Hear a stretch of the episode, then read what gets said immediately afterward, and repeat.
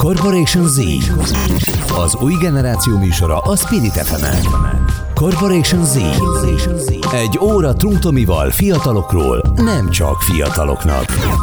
Stílus, sport, zene, tanulás és minden más, ami az Z-generációt érinti. Corporation Z. Trunktomival. Köszöntöm a kedves hallgatóinkat, ez itt a Corporation Z, a Spirit fm én Trunk Tamás Double T vagyok a mikrofonnál, és itt a Corporation Z műsorban az Z generációról beszélgetünk, az új generációról, fiatalokkal, új generációsokkal és igazi szakértőkkel, olyan emberekkel, akik valamilyen szinten az életútjukban mert valami hihetetlenül különlegeset alkottak. És a mai vendégem nagyon örülök, hogy elfogadta a meghívásom, hiszen majd vállalkozói szemszögből fogjuk megragadni az új generáció témáját, de ez nem sótlanul, hanem sokkal inkább egy, egy emocionális érzelmi oldalról még hozzá, hogy milyen is egy, egy vállalkozó élete, mi kell ahhoz, hogy egyáltalán sikere törjön az ember fiatalon, mi kell, ami motiváló legyen, milyen, milyen fontos pontok vannak, amiket előre el kell vetni ahhoz, hogy, hogy egyszer ez a, ez a növény kinőhessen valóban a termőföldből. Úgyhogy a mai vendégem Tasnádi Ádám, aki, hogyha most egy ilyen hatásosabb oldalról akarom megragadni, Forbes 30-30 listán szerepelt, nagyon frissen a Forbes Self-Made magyar listáján szerepelt, de emellett hihetetlen sok dolgot csinál. Blogol, fiatalokat motivál, előadásokat tart iskolákban, és nem mellesleg elképesztően sok sikeres vállalatot épített már fel, és a tanácsot vállalatoknak, úgyhogy Ádám, nagyon köszönöm, hogy elfogadtad a meghívásom, és hogy ma beszélgethetünk. Szuper! Sziasztok! Zavarba is jöttem. Jaj, ne hülyéskedj. Egyáltalán nincs miért. Szerintem nagyon sok dolog lesz, amit meg tudsz osztani ma tényleg a fiatal hallgatóinkkal, vagy akár olyan szülőkkel, akik hallgatnak minket, és azt látják a gyerekeiken, hogy keresik a helyüket, és talán tudják is, hogy hol lehetne az a hely, de mégis hiányzik az a kis valami, hogy megtegyék azt a lépést. Hogy először kicsit mesélj kérlek a te utadról és magadról, mivel is foglalkozol pontosan, mi is az, ami, ami téged erre vitt. Oké, okay. Ezen folyamatosan gondolkodom, és mindig is sokat gondolkodtam, hogy hogyan tekintsek magamra. Mostanában merem azt kimondani, hogy vállalkozó vagyok, vagy akár az, hogy üzletember. Ez egy ilyen útnak a mostani szakaszában értendő. Korábban nem feltétlenül így tekintettem magamra, sőt, egészen más irányba indultam el, hogyha az iskoláimra gondolok, mint ahová végül is kerültem, ahol most tartok. Nagyon régóta érdekelt az üzleti világ, tehát 10, 14 és 14-15 éves korom óta valamiért ez engem nagyon hozott. A cégépítés, az üzletek, az, hogy hogyan működnek a vállalatok, az, hogy hogyan kell tárgyalni. Valószínűleg ennek az az oka, hogy, hogy teljesen átlagos magyar családból származom, szüleim alkalmazottak, nem is nagyon láttam mintát vállalkozókra, és nekem emiatt ez a világ, ez, ez egy nagyon exkluzív dolog volt, egy nagyon kíváncsivá tett, úgyhogy szerintem ezért volt ez az érzés, hogy jó lenne ide tartozni, vagy egyáltalán jobban megérteni a, a vállalkozói létet. Úgyhogy az első biznisz ötleteim, azok ilyen 14-15 évesen ö, ö, jöttek a fejembe, nem mondom, hogy túl sikeresek voltak, egy csomó ö, tanulási folyamaton mentem át, egy csomó kudarcom volt, mindenféle startup ötlet, az első nagyobb uh, sikerem, az 22 éves koromban volt. Volt egy saját uh, marketinges projektem a 2014-es uh, braziliai foci VB-vel kapcsolatban. Csináltam egy, uh, egy weboldalt, szerettem volna kijutni a VB-re, csak nem volt pénzem. Úgyhogy, uh, úgyhogy uh, a kreativitásomat használtam, és az jutott eszembe, hogy, hogy mondjuk érdekes lenne egy olyan uh, projekt, ahol én össze tudom szedni a pénzt, ami szükséges a kiutazáshoz, viszont tudok cserébe adni is. És innen jutott eszembe az, hogy hogyha lenne egy olyan weboldal, ahol a földországai vannak ábrázolva, ez amúgy a foci vv jött, az magát az ötlet, és ezeket az országokat én úgymond banner hirdetésként fognám fel, és eladnám tulajdonosoknak, akkor egészen könnyedén összejönne a, a, a pénz az utazáshoz. És az volt a koncepcióm, hogy a magánszemélyes támogatóknak hozok tárgyakat, ajándékokat, mondjuk a Copacabana-ról homokot, meg bármilyen cool dolgot, és cserébe ők, hogyha támogatnak pár száz forinttal, vagy pár forinttal, ez tök oké. Okay. Ez volt az első ötletem. Innen indult az egész. Aztán ugye próbálkoztam ezzel, megyegetett, és ez a projekt is egy jó példa volt így arra, hogy folyamatosan kell mindig optimalizálni a dolgokat, nem szabad soha azt gondolni, hogy elsőre valami tökéletes lesz, és sikerül, mert ez nem igaz, és nem is baj egyébként, hogy így van. Úgyhogy eljutottam egy ilyen tanulási folyamat révén oda, hogy, hogy a magán, pontosabban a cégek számára, tehát a, a magáncégek számára érdekes lehet az, hogyha én csinálok neki kontentet, tehát kvázi egy ilyen, ez, ez ilyen nagyon korai influencer sztori volt, hogy csinálok nekik a social médiájukra a tartalmakat, vagy akár kiviszem a, a termékeiket, és ott fotókat csinálok vele, vagy, vagy bármilyen ilyen uh, influenceres dolgot csinálok, akkor nekik ez megérheti, mert pár száz forinttal beszállni a projektbe, az még mindig sokkal jobban megéri nekik, mint kiküldeni egy stábot Brazíliába. Úgyhogy igazából a kereslet kínálat így a végére összeállt, és a projekt pedig összejött, egy csomó nagy cég beszállt, meg magyar közszereplők is. Én pedig azon kaptam magam, hogy bár nem marketing szakon tanultam, mert nem bíztam soha a matematikai, meg a kereskedelmi képességeimben, nem tudom miért ez érdekes. De végül is azon kaptam magam, hogy én csináltam egy marketinges projektet, és tök jól ment.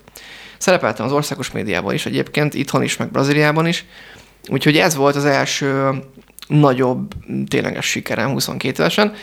Ezt követően viszont maradtam a marketing vonalon, és elkezdtem rendesen ezt kitanulni. Szóval csináltam egy csomó képzést, mindenféle tanfolyamot, minősítéseket, és ezzel kezdtem el foglalkozni. Online marketing kivitelezéssel, tanácsadással.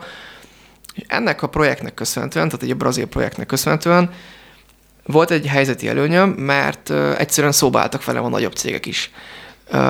Itt ilyen milliárdos árbevételű magyar cégekre kell gondolni, hogy csináljam akkor én a marketinget, vagy legalábbis az online részét.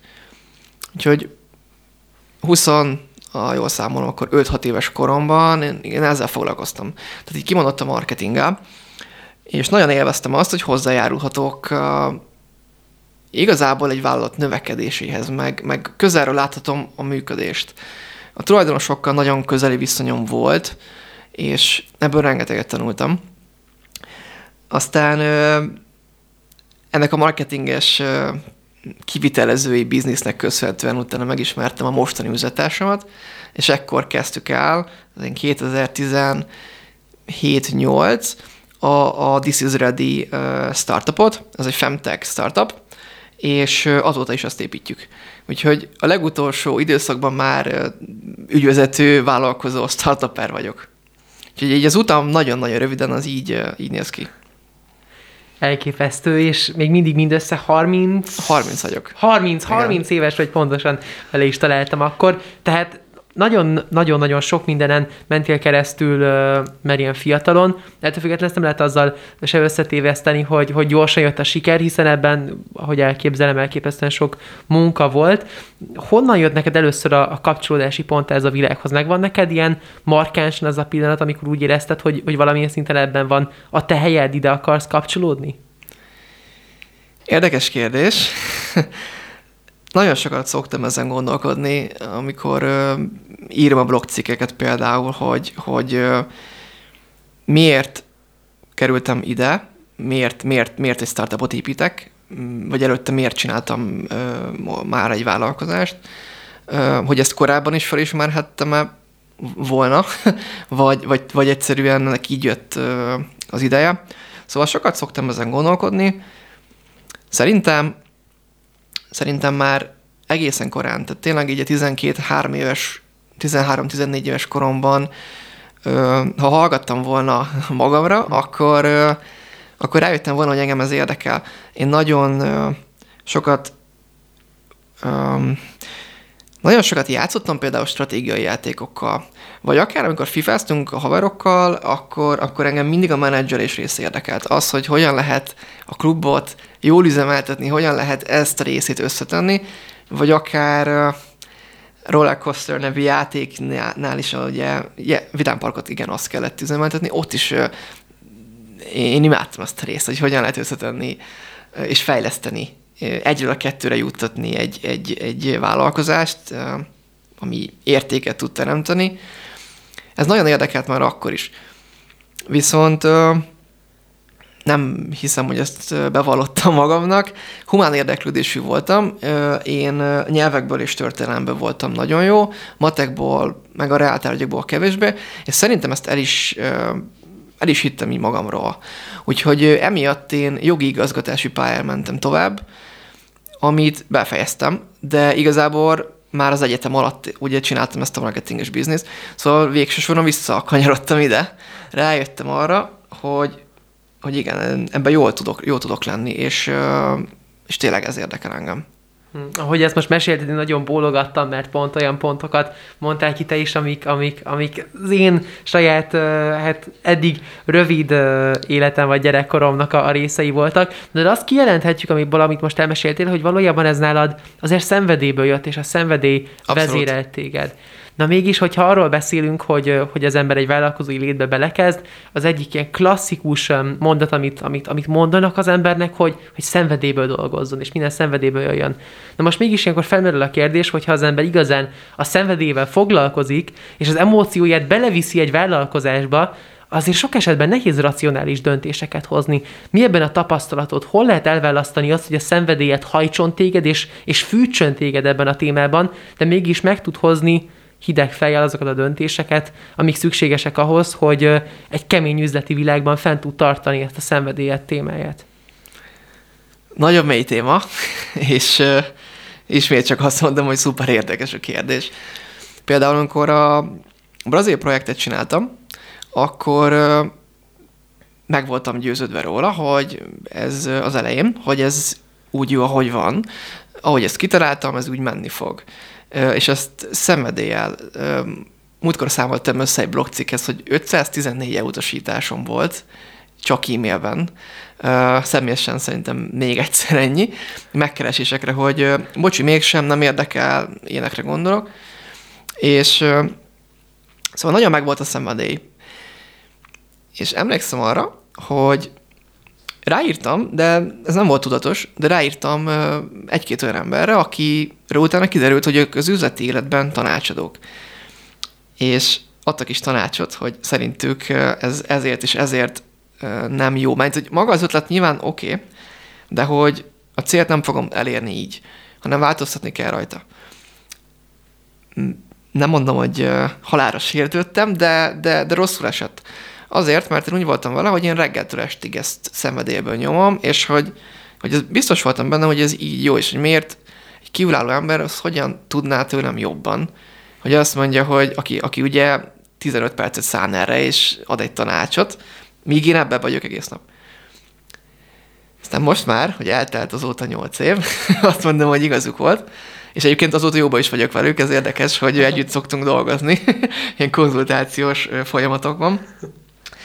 Viszont megtanultam ebből az esetből, hogy a külső szem nagyon-nagyon sokat számít. Ez a külső szem, ez lehet egy tanácsadó, vagy egy üzlettárs is egyébként. A This is Ready-nél, ami egy femtech startup, és, és két és fél éve működünk egyébként, most léptük át a 300 milliós árbevételt, és nemzetközi piacon is már jelen vagyunk.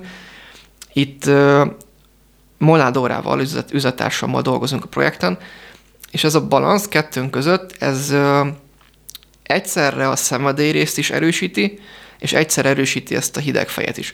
Mert másképpen gondolkodunk sok mindenről, és ellensúlyt tudunk képezni igazából a cégen belül. Úgyhogy ez nagyon szükséges, és én azt mondom, hogy az én esetemben ez a társas vállalkozás, vagy társalapító szerep az, aki, aki ezt meg tudja adni. Ezt a balanszot, hogy egyszerre van meg a szenvedély, és egyszerre van meg ez a racionális gondolkodás. Hm. Értem, az előbb beszéltél az elutasításokról, hogy te csak e-mailen keresztül 514 elutasítást és, és nemleges választ kaptál. Na most persze egy olyan társadalomban élünk, főleg a közösségi média és a digitalizáció erejével, ami egy kifejezetten visszajelzést kihegyezett társadalom, de leginkább a pozitív visszajelzést keresik nagyon-nagyon sokan ebben a világban. Mi a tanácsot? Hogyan lehet megbarátkozni a nemmel? Hogyan lehet megbarátkozni az elutasítással? Mit lehet tenni azért, hogy egy üzleti ötletre kimerjen állni az ember azzal a kockázattal, hogy akár nem pozitív lesz a visszajelzés? Hiszen ez sokaknak kihívás fiatalkorban. Igen. És egyébként szerintem később is. Ö, hogy szerintem ettől a vállalkozók félnek később is. Tehát, hogy, hogy kudarcot valanak, hogy elutasítás lesz, hogy nemet mondanak. Úgyhogy én azt javasolnám, így a saját, saját tapasztalatból, hogy szerintem a legelső tanács az az, hogy, hogy ezt a nemet, ezt elkülönítsük magunktól, mert ez nem nekünk szól, hanem az az aktuális helyzetnek szól, és azon belül sem feltétlenül nekünk, hanem az üzletnek a tárgyának. Tehát például az ajánlatra mondanak nemet. Arra mondanak nemet, hogy, hogy most ebben a pillanatban az ő érdekeiknek ez a dolog, amivel én oda mentem, nem jó. Ez nem egyenlő azzal, hogy, hogy engem utasítanának el, vagy hogy, hogy a magamba vetett hitet meg kellene kérdőjeleznem. Sokkal inkább ilyenkor azt kell megkérdőjelezni, hogy jókor mentem oda, jó-e az az ajánlat, tényleg jól ki van-e dolgozva. Nem, nem pedig azt a részt kellene firtatni, hogy, hogy én nem vagyok elég jó, vagy hogy mit képzelek magamról, hogy merek ilyet csinálni, hogy egy saját vállalkozással kiállok, kiállok emberek elé. Ez a, ez a tanácsom mm, ebben az esetben. Én, én ezt így szoktam csinálni. És attól függetlenül, hogy, hogy ha üzletileg nézzük, akkor, akkor persze előrébb tartok, mint mondjuk nyolc évvel ezelőtt, amikor volt ez a brazil projekt, attól függetlenül ugyanúgy vannak elutasítások, és később is lesznek. Ez meg kell tanulni azt, hogy ez a vállalkozói létnek a, a része. Igazából a folyamatos, a kudarc élmény is ide tartozik, mert ugye azért valahol ez az. Tehát a kudarc az abszolút a része az útnak, a félelmek is ugyanide tartoznak, hogy nem fognak eltűnni. Amikor együtt dolgoztam nálam sokkal sikeresebb vállalkozókkal, így a marketing projekten belül, akkor azt láttam rajtuk, hogy iszonyatos nagy alázattal igyekeznek tanulni, fejlődni, és, és ö, nagyobb értéket csinálni, és, és, és egyre jobb, ö, jobbat nyújtani, de a félelem az, az nem múlik el. Tehát az ő szemükben is ugyanúgy láttam, és ö, látom nálunk is, hogy ez van. Amit, amit tudunk tenni, az az, hogy, hogy felmérjük a reális kockázatokat, igyekszünk ezeket minimalizálni, és és úgy feldolgozni ezt a félelem dolgot, hogy ezen egyszerűen át kell lépni, aztán lesz, ami lesz. De eltűnni nem fog. Értem. Értem. Az előbb még beszéltél ö, arról, hogy mennyire sokat ad neked az, hogy az üzlettársaddal egy nagyon jó szimbiózisban éltek mondhatni, és külön erről blogolsz is, erről beszélsz is, hogy milyen fontos az, hogy meglegyen itt a, a, helyes, a, a helyes páros, a, a helyes pár, a megfelelő pár egy adott vállalkozáshoz. Mit gondolsz, hogyan lehet helyesen megtalálni az adott üzletársat egy vállalkozás? Ez olyan, mint a 2000-es évek elején egy boyband az X-faktorban, hogy találnak két jó hangut, akinek nincs perje, összerakják őket, és ez egy sikeres fiúbanda, vagy valójában itt arról van szó, hogy itt több kell, mint csak két összeillő tudás, hanem adott esetben szenvedély és, és emóció valamilyen szempontból egy adott ügyfelé. Abszolút. Szenvedély mindenképpen kell. Azt um, szerintem egyáltalán um, de anélkül ezt nem is lehet csinálni, mert egyszerűen annyi, annyi a felés le, hogy, hogy a szenvedély lesz az, ami, ami átlök a nehezebb időkben. Úgyhogy ez mindenképpen kell.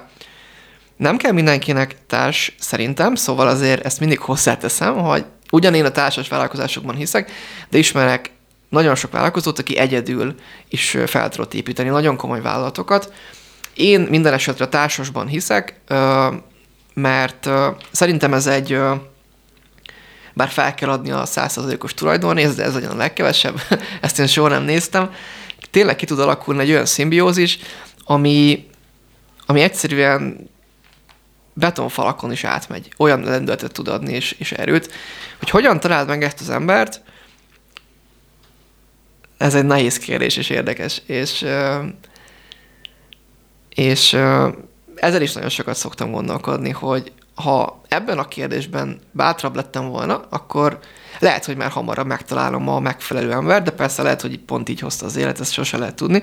De úgy értem ezt, hogy, hogy én nagyon sokáig um, nem egyszerűen nem tudtam, hogy hogyan kell üzlettársat keresni, vagy hogy ez mit, mi az, hogy társal. Ugye ez úgy vagy van egy ilyen szituáció, vagy, vagy nincs de végül is lehet ilyet keresni. Szerintem sok ilyen közösségbe kell járni, ahol, ahol vállalkozók vannak, vagy ilyen hozzáállású fiatalok, ilyenekről lehet beszélgetni, és akkor jönnek ezek a, ezek a közös dolgok. Na de hogy ki illik kihez, ez nagyon egyénfüggő, viszont amit szerintem el lehet mondani, az az, hogy olyan emberre van szükség, aki kiegészít. Ez az, ami, ami szerintem ilyen örökérvényű dolog, hogy nem olyan ember lesz a jó üzletársad, aki, aki nagyon hasonlít rád, mert, mert akkor inkább legyél egyedül. Szerintem olyan ember kell, aki a közös vízióban képes hinni, nagyon nagy szenvedélyre áll hozzá ugyanúgy, viszont egy kicsit mások a képességei, más szemmel képes látni ugyanazt a dolgot. Nagyon sokszor előfordul az, nálunk is a startupnál, de, de máshol is ezt láttam, hogy, hogy az egyik alapító kitalál valamit, az ő fejében ez az ötlet megszületik, de egyébként a végső formáját a másik fejébe fogja elnyerni az, azáltal, hogy ezen elkezdenek vitatkozni, vagy most ezt pozitív értelemben mondom. Sőt, ezzel vissza is kapcsolódunk oda, amit talán az egyik első kérdésnél mondtál, hogy amikor nyolc évvel ezelőtt, hogyha jól emlékszem, azt mondtad, hogy, hogy elmentél olyan emberekhez, akik, akik nem értették talán a te fejedben azt az ötletet, ami megvolt, és, és először nem akartál ezzel megbírkozni, hogy ugye ők, ők ezt máshogy látják, és máshogy fejlesztenék. Tulajdonképpen ezt itt egy sokkal kisebb körben is, is le lehet játszani ezt, anélkül, hogy tulajdonképpen itt bármilyen kifelé menő sértődés is lenne. Így van, így van. Ezt tökéletesen látod. És mondtad a sértődést, ez a másik olyan dolog, ami, ami nagyon fontos egy társadalapítói kapcsolatban, az őszinte és nyílt kommunikáció, mert egyszerűen, mivel egymás, hogyha ez egy, ez egy már, már egy nem a kezdeti stádiumban lévő cég vagy startup, hanem már egy kicsit előrébb tart, akkor nagyon valószínű az, hogy egymásnak a legnagyobb értékű vagyontárgyát kezeljük, gyakorlatilag, ha leegyszerűsítem, és ezt nagyon tisztelni kell. Itt arra gondolok, hogy ha mondjuk elképzel a napi munkát, ugye más csinálunk a cégben, más területen, más területért vagyunk felelősek, de mivel valahol egymás legértékesebb vagyontárgyát kezeljük, hogyha azt látjuk a másikon, hogy nem úgy áll hozzá, vagy, vagy vagy nem tesz bele 150 százalékot, és ezt mondjuk nem merjük elmondani, vagy esetleg ő nem meri felénk ezt jelezni, abból, abból nagy baj tud lenni. Tehát ezért fontos nagyon a nyílt kommunikáció. Mi mindig elmondjuk azt egymásnak, hogy, hogy, a hogy mondjuk például a tavalyi évet is úgy zártuk le, hogy egy 1-től 10 skálán hogyan értékelnéd az én munkámat, és egyikünk is adott egyébként tízest a másiknak, és ennek örültünk, nem volt semmilyen sértődés, viszont a következő évet még nagyobb lendülettel tudtuk elkezdeni, még, még jobban tiszteltük ezt a kapcsolatot, hogy őszinték tudunk egymáshoz lenni. Ez nagyon-nagyon fontos. Hm. És ez is azt bizonyítja, hogy mennyire fontos a közösség alapú gondolkodás, a nyitottság ilyen szempontból, és erről még tovább fogunk beszélgetni. A beszélgetésünk második felében Tasnádi Ádám a vendégem, ahogy ő mondta startupper, bár én, én, én ennél sokkal többnek is mondanám, és, és sokkal, sokkal érdekesebb spektrumban gondolkodik ő, mint, mint szimplán csak a startupok világa, na de erről majd még tovább beszélgetünk, addig is nem menjenek, nem menjenek messzire, kedves hallgatóink. Per perc vissza, és visszatérünk, jön egy kis zene, addig is kövessenek minket az Instagramon, egyrészt a Spirit FM BP-t, engem Trunk Tamás Double néven, és Tasnádi Ádámot is megtalálják. Néhány perc, és újra itt leszünk. Corporation Z. Az új generáció műsora a Spirit fm. Corporation Z. Egy óra trunktomival fiatalokról, nem csak fiataloknak. Stílus, sport, zene, tanulás és minden más, ami az Z-generációt érinti. Corporation Z. Trunktomival.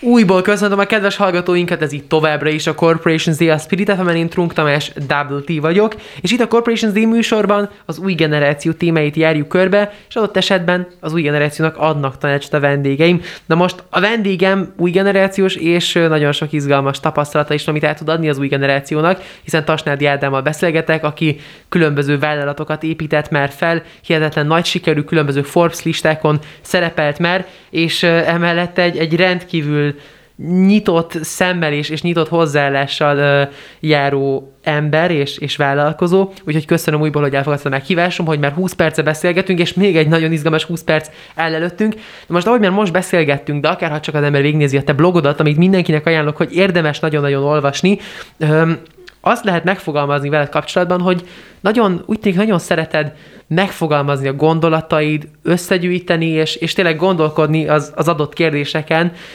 Hogy látod egy, egy vállalkozói létben, mennyire vagy ösztönösen döntő, és mennyire vagy, mennyire vagy megfontolt? Vagy a kettőnek valamilyen szinten a szimbiózisa, hogy szintén itt a, a szenvedélyből jövő ösztönt teljesítod a, a, a, a hideg fejjel, amiről már beszélgettünk?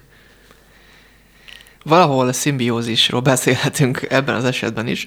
Sokszor vannak intuitív ötleteim, viszont soha nem vágok bele egyből, hanem nagyon jól átgondolom és jól megtervezem, ebben a szempontból is tök jó kiegészítjük egymást az üzlettársammal.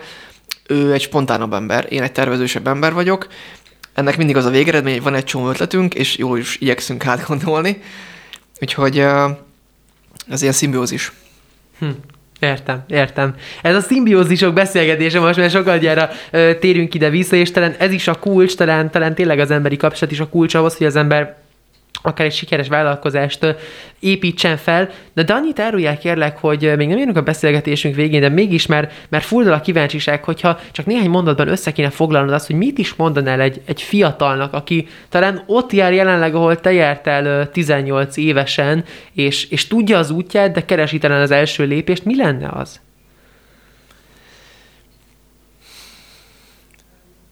Van egy nagyon hasznos technika, amit én akkor nem tudtam még, de azóta olvastam róla. Az az, hogy érdemes egy 30 vagy akár 50 tételes listát írni arról, hogy mi az, amit szeretsz csinálni, mi az, ami érdekel, és ez a 30-50 tétel, ez kellőképpen sok ahhoz, hogy, hogy a vége már ne legyen egyszerű, és hogy rákényszerítsd magad a gondolkodásra. Um, így könnyedén meg tudod kapni azokat a dolgokat, ami, amit szenvedéllyel tudsz csinálni akkor is, vagy tudnál csinálni akkor is, hogyha ha egyébként pénzt se kapsz érte mondjuk az elején.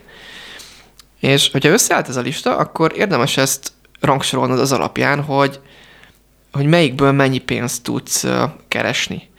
És ebből fogsz látni egy olyan vegyítést, ami, ami ki tud adni egy olyan pályát, amit érdemes lehet követned, attól függő, függően, hogy inkább a szenvedélyre szavazol, vagy inkább a pénzre, ez már nyilván rajtad áll, de ez egy nagyon egyszerű technika, és, és rákényszerít az elmét arra, hogy erről is gondolkodjon. Én ezt nem csináltam akkor, egyszerűen, igyek, egyszerűen csak sodrottam az árral, szerintem, mint mindenki más. Úgyhogy ez alapján az első nagy tanácsom az az lenne, hogy érdemes egy picit befelé fordulni, és a belső hangra hallgatni. Nem csak a társadalmi elvárásokat nézni, vagy azt, hogy, hogy milyen címkét ragasztottak rád mondjuk a gimiben, hogy te miben vagy jó, vagy éppen te ragasztottál magadra, ez is nagyon sokszor ö, van, hanem, hanem igenis érdemes egy kicsit befelé fordulni, és jól átgondolni az, hogy ha ezeket a, ezeket a mintákat, ezeket az elvárásokat így egy kicsit ö, körön kívül hagyjuk, akkor ténylegesen mi érdekel, mi iránt tudunk szenvedélyesek lenni, és akkor ez például így már meg is van. A következő tanácsom az az lenne, hogy, hogy nagyon proaktívan kell ö, gondolkodni, és szerintem működni is. Én ezt azóta is igyekszem követni, 18 évesen még nem tudtam, viszont utána sokat olvastam erre, hogy egyszerűen az, hogyha a dolgok elébe megyünk, és proaktívan igyekszünk irányítani az életünket, öm, olyan embereket keresni, akik, akik, akik nekünk tudnak segíteni, tanácsokat adni, beszélgetni ilyen emberekkel, ilyen közösségekbe járni, ezekre gondolok, vagy egyszerűen csak ilyen témában olvasni, ez már ki tud nyitni olyan kapukat, ami, ami egyszerűen elvezet oda, ahová egyébként szeretne jutni. Még a mostani startup cégnél is nagyon sokszor van olyan, hogy nem tudjuk, hogy hogyan kellene tovább menni. És egyszerűen ilyenkor az a megoldás, hogy mozgásban legyél. Hogy, hogy, hogy mindig proaktívan csinálj valamit. Például uh, keres olyan embereket, akik, akik tudnak ebben a, a helyzetben neked segíteni, a tanácsukkal, vagy, vagy egyszerűen csak, csak az ötletekkel, és ez már ki fog téged mozdítani a holdpontról. Már, már egyről kettőre fogsz tudni jutni. Szóval ez a proaktív gondolkodás az, hogy, hogy, hogy nem reagálsz a dolgokra, hanem megpróbálod a kezedbe venni, és, és nem vársz, hanem csinálod, ez, ez egy ilyen második nagyon nagy pont szerintem, amit érdemes szem előtt tartani. És ha még egyet kellene mondanom, akkor az szerintem a, az az önbizalom kérdése lenne, ami egy nagyon nehéz téma megint csak, és én azt vettem észre magamon, hogy ha megpróbálom a céljaimat összegezni, és kicsi célokra ö, osztani, és mondjuk határidőket is, reális határidőket tenni mellé, és ezeket a kis célokat elérem, akkor ebből jön az önbizalom. Nagyon sokszor az a probléma, hogy vagy nincsenek ilyen célok, vagy túl nagyok, és nagyon rövid időn belül szeretnénk elérni. És jönnek a kudarc élmények, és, és, és ez az önbizalom rovására megy. Ez, ez nem jó. Úgyhogy én azt javaslom, hogy érdemes kicsi célokat kitűzni, kicsi sikereket elérni, ebből jön majd az önbizalom, ugye ezekből a sikerekből, és utána egyszerűen az ember meglátja a lehetőségeket. Tehát én nem, nem hiszek abba, hogy, hogy, hogy, hogy a szerencse az csak úgy, úgy lenne. A szerencse az, az én olvasatomban az a felkészültségnek a találkozása a lehetőséggel. Tehát, hogyha felkészült vagy, mert mondjuk uh, utána olvasol a dolgoknak, és proaktívan mész előre, és van önbizalmad is a kicsi sikerekből építkezve, akkor meg fogod látni a lehetőséget. Tehát igazából ez is fejben dől el. Hm. Nagyon izgalmas, amit most elmondtál. Ugye, ahogy már azt beszélgetésben említettem, te az eddigi tapasztalataid és a szaktudásod is uh, tanácsadóként megosztod vállalkozókkal, vállalatokkal. Na most, hogy látod, mik jelenleg a legnagyobb kihívások, amivel találkoznak a 2022 vállalkozói? Hú, attól függ, hogy, attól függ, hogy melyik generáció. Aha. Um, Látsz eltérést? Abszolút, abszolút, abszolút. Um, most egy kicsit az idősebbektől indulok, aztán beszéljünk a fiatalabbakról is, úgyhogy csak egy rövid kitérő. De, de például az érdekes, mert én 30 vagyok, és annyira én ezt a problémát nem élem, de mégis látom azt, hogy, hogy más embereket viszont ez foglalkoztat. Például az, hogy a minap, ez talán múlt héten volt, együtt ebédeltem egy, egy, egy igazi agrárbirodalmat egyedül felépítő emberrel, aki 70 körül van. Nagyon tisztelem a munkásságát, és nagyon sokat tanultam én is tőle a közös munka során. Például ebben a korosztályban a generációváltása nagyon nagy probléma. Tehát az, hogy hogyan tudják ezek a 65-70 éves ö, ö, első generációs ö, üzletemberek átadni ezeket a vállalkozásokat a 20-35 év körüli utódoknak. Ez például egy nagyon komoly kihívás, mert ugye nyilván más szenvedély van a két korosztályban. Ha a fiatalokat nézem, akkor pedig, pedig szerintem egy ilyen, ez egy ilyen evergreen dolog, hogy hogy, hogy induljak el, hogy, hogy elmerjek-e indulni, hogy egyszerűen olyan szintű ismeretlen van szerintem egy fiatal előtt, ez, mint az útra gondolok, olyan, szintű, olyan szinten ismeretlen, hogy az, hogy az rémisztő, és uh, szerintem ez a legnagyobb kívás, és uh, ez mindig is szerintem így volt, hogy aki, aki, aki nem, nem tudja azt, hogy uh, mi vár rá, az hajlamos ettől egyszerűen olyan szinten megijedni, hogy bele sem már kezdeni. Tehát ha van is esetleg egy jó ötlete, akkor végül is ebből nem lesz semmi, mert uh, próbálja ezt annyira tökéletesre kidolgozni, fejben legalábbis, aztán lehet, hogy megpróbálja megvalósítani, hogy végül is nem ez vele semmi, mert nem mer a piacra menni, nem meri megmutatni, nem mer róla idegen emberek, nem mer vele idegen emberek elé kiállni az elutasítást való félelem miatt. Ezekre gondolok, hogy szerintem ezek a, a legnagyobb kihívások. Uh-huh. Értem, akkor maradjunk is kicsit ennél a generáció közti, akár hozzáállási különbségnél, és kíváncsi vagyok szintén itt a, a te gondolataidra ezzel kapcsolatban. Én nagyon-nagyon hiszek a, a purpose alapú öm, vállalati szemléletben, erről is írtam az egyik könyvem, tényleg az, hogy, az, hogy tulajdonképpen legyen egy, öm, Ugye sokan ezt nagyon összekeverik a, a környezetvédelem és a környezettudatossággal, hogyha arról beszélünk, hogy legyen egy, egy ügy, egy, egy mozgalom, amiért, amit, amit eltérez minden egyes ember egy adott vállalatban, hogy, hogy azért dolgoznak, sokan összekeverik azzal, hogy ennek mindenképp egy zöld témának kell lennie, környezetet tudatosságnak, fenntarthatóságnak. Hogy látod, mennyire, mennyire látják át ezt a szemléletet akár fiatal vállalkozók, akár idősebb generációs vállalkozók, kiknek könnyebb, kik, kik élik ebbe jobban bele magukat, és kik azok, akikhez ez közelebb áll. Érdekes, szintén. Lehet, most elgondolkodtál. El. Nagyon összetett kérdés. Például hogyha mi esetünket nézzük, a This is Ready, ami, amiről, ami egyébként egy, egy femtech startup, tehát mi innovatív fehérneműket, női higiéniás eszközöket, menstruációs bugyit, ilyeneket gyártunk és értékesítünk. Nyilván ez egy fenntartható eszköz, tehát az üzletársam Molnár Dóra például, amikor ezt a kitalálta, ezt az alapötletet, akkor, akkor volt egy fenntarthatósági cél az, hogy, hogy az eldobható menstruációs eszközöket, a, amik tonnányi szemetet termelnek, ezzel le lehet cserélni, és ez egy tök jó dolog. Környezettudatos és fenntartható világot segít építeni. Ez nyilván van egy ilyen. De szerintem nagyon sok egyéb érték tud lenni, és ezt sokszor az ügyfeleknél is láttam. Tehát, hogy Oké, okay, van egy, van egy környezettudatos, fenntartható szempont, szerintem ez a fiatal generációknál már nagyon alap, de például az idősebbeknél is egyébként látom, csak az inkább azt látom, hogy, hogy olvasnak róla, és, és próbálják ezt, ezt az életükbe beépíteni. Nem pedig azt, hogy így ilyen szemlettel voltak fiatalok, vagy nőttek fel. Tehát szerintem ez egy nagyon nagy különbség, de hogy folytassam a gondolatmenetet, például a mi esetünkben is ez mondjuk egy, egy fontos érték, meg fontos cél volt de mondjuk a, a, nők helyzetének való javítása, a, a menstruációról, mint taburól ö, való beszéd, nyílt beszéd, ez például a Dórának kimondottan fontos téma. Tehát van, van, egy, van egy ilyen ö, vonal is.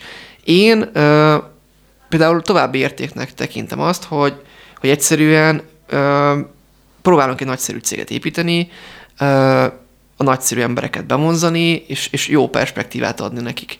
Tehát egyszerűen jó, egy, egy, egy, egy jó munkáját csinálni. Ez, ez például szerintem megint csak egy ilyen érték tud lenni. Vagy akár az, hogy, és erre én kimondottan nagyon büszke vagyok, ezt mindig elmondom, hogy, hogy, hogy a régióban, de már nem csak a, a szomszédos országokra gondolok, hanem inkább már, már Nyugat-Európára is egy, egy versenyképes céget igyekszünk építeni itthonról. És ez is egy olyan dolog, ami, ami szerintem tud mutatni egy olyan ö, példát, ami a fiatalokat képes arra inspirálni, hogy, hogy igenis merjenek belevágni ö, ilyen vállalkozásépítésekbe, startupokba, mert, mert, mert ezek jó dolgok, jó munkahelyeket teremtenek, sokat lehet belőle tanulni, és hogyha egy jó vállalat el, el tud, ki tud ezzel épülni, akkor, akkor nyilván az, az az országnak is egyébként jó, hiszen, hiszen minden exportbevétel az, az, az mindig jól jön. Például ebben a csehek, az észtek, ha a startupjaikat nézzük, jóval előttünk járnak. Uh-huh. Én például nagyon nagy örömmel látnám azt, hogyha, hogy egyszer mi is elérünk erre a szintre, hogy ilyen szintű startup cégeink vannak. Hm. Nagyon érdekes, ugye mert kicsit most is beszéltél a, a nemzetközi piacról és a nemzetközi világról, ugye rólatok érdemes tudni, nem csak a hazai, hanem a nemzetközi piacon is nagyon sikeresek vagytok ugye beszélünk a digitalizációról és a globalizációról, de valójában mennyire látod, mennyire vannak akadályok ténylegesen magyar startupok és a nemzetközi világ között, mennyire vannak bökkenők, vagy már valójában ez csak a fejekben létezik, hogy mennyire messze van a, a külföldi világ és a külföldi piac? Összetett kérdés szintén. Azért, mert ha a saját példánkat nézzük, akkor Szerintem mi is az elején abba a hibába estünk, amiben sok magyar vállalkozás, hogy kisütőek voltunk, és azt gondoltuk, hogy a mi termékünk, bár egyébként kiváló a visszajelzés, 96 vagy 7 százalékos az elégedettségi arány, de hogy egyszerűen ö, mi nem vagyunk németek vagy franciák, hogy, hogy mi, az, mi az ottani piacokon is igazából megverjük őket hazai pályán, hanem, hanem jött ez az ösztönös magyar dolog, hogy a szomszédos országokban, meg itthon kell sikeresnek lenni, és akkor ez ugye ennyi. Aztán kiderült, hogy ez nem így van, mert csináltunk egy olyan terméket, egy menstruációs bugyikon belül, ami, ami az egész világon csak nálunk van, ez a Velvet, bársonyanyagból készült bugyi, és egyszerűen brutáljon megy Franciaországba, Hollandiába, Németországba, és észrevettük azt, hogy, hogy ez, ez egy mi fejünkben volt egy akadály, és, és, és fölöslegesen. Hm. Tehát ez alapján például azt mondom, hogy, hogy uh, simán tudunk versenyképesek lenni, sőt, ebben nem láttam akadályt. Amiben viszont vannak akadályok, az, azok, azok például a finanszírozási lehetőségek. Tehát azért nem lehet amellett elmenni, hogy mondjuk egy nyugati tőkét bevonni, az, az, az sokkal olcsóbb, meg egyszerűbb, mint itthonról. Tehát azért vannak, ez egy nagyon pro-kontra dolog, de, de azt nem lehet elmondani, hogy itthonról lehetetlen lenne. Uh-huh. Hm.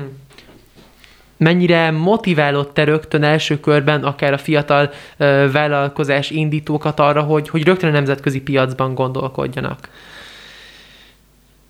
Is is, szintén, mert ö, szerintem jó az, hogyha van egy a validálási időszakban, tehát amikor megnézzük azt, hogy egy termék, ötlet, az tényleg piacképes-e.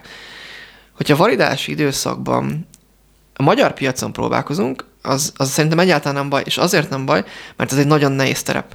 Tehát ö, általánosságban, de ez nyilván iparáktól függ, azért el lehet mondani, hogy itthon ö, nincs akkora fizetőképesség. Az emberek nem akkora, nem annyira nyitottak, ö, nem akkora számban nyitottak, pontosabban így mondom, és kritikusabbak is sok szempontból. Emiatt ez egy nehezebb pálya. Ha itthon sikeres vagy, akkor ebből a logikából kiindulva még akár könnyebb dolgod is lehet nyugaton. Ezért azt mondom, hogy érdemes. Viszont itt ragadni sem az. Tehát amint azt látjuk, hogy ez egy jó termék és van ö, fizetőképesség, szerintem egyből kell menni nemzetközi piacra, mert ö, mert, mert ott is menni fog. Tehát, uh-huh. hogy, hogy ez ilyen egyszerű. Uh-huh. Viszont jók tudnak lenni a magyar tapasztalatok azért. Szóval érdemes ezt egy ilyen kicsi mintának tekinteni, ilyen kis próba, Aha. próba dolognak. Értem. Szerintem sokak nevében mondhatom azt, hogy talán ez egyik legjobb érzés, amikor az ember egy adott kihívás a saját területén megtalál egy, egy, egy régóta vágyott választ. A te ready utad ö, alatt mi volt talán a legnagyobb kihívás, amiben ütköztél, és, és mi volt az a, az a megoldás, amit találtál amit talán először te se láttál, amikor lehet, hogy azt gondoltad ott pillanatokban, hogy, hogy, hogy lehet, hogy, hogy, hogy nem arra visz tovább az út, ameddig, er, ameddig eddig gondoltad. A legnagyobb kihívás, ugye két és fél évet csináljuk a startupot, szerintem a legnagyobb kihívás, vagy inkább úgy mondom, hogy a legnagyobb félelmet keltő dolog, az szerintem az volt, hogy nagyon gyorsan elkezdett nőni. Tehát a 2019 májusában kezdtük, és évvégén már átléptük a 20 milliós árbevételt, aztán egy év múlva már, már, már a százat is, és ugye most vagyunk 300 milliónál, és mi soha nem használtunk külső tőkét, tehát mindig a saját eredményből építkeztünk. Úgyhogy ami a legnagyobb kívás volt, az az, hogy egyszerűen olyan sebességgel elindult az elején a, a, az egész, hogy, hogy így úgy éreztük, hogy ez nagyon túlnő rajtunk. Tehát a gyártás elkezdett lemaradni, nem tudtunk annyit legyártani, amennyit kellett volna. Az emberek kérdezték, hogy hol a termék. Mi pedig azt éreztük, hogy a legjobb tudásunk szerint csináljuk, de hogy egyszerűen ez, ez, ez már kevesek vagyunk, és hogy nagyon gyorsan kellettek a megoldások, de közben azt éreztük, hogy nagyon gyorsan történik minden. És szerintem ez. Szerintem ez. Ö, és ide jön a másik oldal, az, hogy, hogy ha az ember startupot épít, ami abban más, mint egy sima vállalkozás, hogy képes nagyon gyorsan nőni, akkor hajlamos abba a hibába esni, hogy türelmetlenné válik, és uh, én is ilyen, uh, ilyenné váltam az első év után. Nagyon gyorsan nőtt a vállalkozás, de közben türelmetlen is voltam, és szerettem volna a problémáinkat azonnal megoldani, hiszen ezzel foglalkozok egész nap, és, és voltak olyan ö, kérdések, amiknél meg kellett azt tanulnom, hogy nem lehet egy-két hét alatt megcsinálni, megoldani, hanem ezek folyamatok. Tehát például gondolok arra, hogy mondjuk fel kell venni egy ö, szakképzett pénzügyes embert, akkor ezt, ezt, ezt már nem tudom egy hét alatt megoldani, hanem lehet, hogy ez hónapokba fog telni, és akkor jöttek ezek a dolgok, hogy ö, vagy akár például a gyártási részen is, hogy, hogy olyan, olyan kihívásokkal szembesültünk, amit nem lehet két nap alatt megoldani, hanem hosszú folyamatok, tárgyalások eredményei, és ez nekem nagyon új volt, és nagy kihívást is jelentett. Hm. Szóval türelmesebbé kellett válnom, de közben nagyon kitartóan is kellett csinálni. Tehát a folyamatban való gondolkodás az, ami valójában fenntartható. Igen, abszolút. Nagyon köszönöm, hogy megosztottad velünk ezeket a gondolataidat. Szerintem elképesztően ritka az, hogy egy ennyire sikeres vállalkozó ilyen őszinteséggel, nyitottsággal és valódi segíteni akarással beszél az ő útjáról, tapasztalatáról, na és persze a szakértelméről, ami még mindemellett megnőtt, úgyhogy nagyon köszönöm, hogy, hogy beszélgethettünk ma, és hogy mindezt elmondtad. Köszi, hogy itt voltál. Köszönöm szépen. Kedves hallgatóink, önöknek pedig nagyon köszönöm, hogy végighallgattak minket, hogy velünk tartottak. Ez volt a Corporation Z erre a hétre. Találkozunk újra jövő héten, hogyha még izgalmas Z-generációs témákban szeretnének cikket olvasni, akkor ajánlom figyelmükbe a corporationz.hu weboldalt, és hogyha már ott Asnádi Ádámmal beszélgettem, akkor az ő blogját szintén ö, teljes szívemből ajánlom, hiszen vállalkozói létkérdéseit boncolgatja hétről hétre. Jövő héten visszatérünk, addig is kövesnek minket Instagramon, és a viszonthallásra. Ez volt a Corporation Z. Corporation Z. Trunk Tomival, a Spirit fm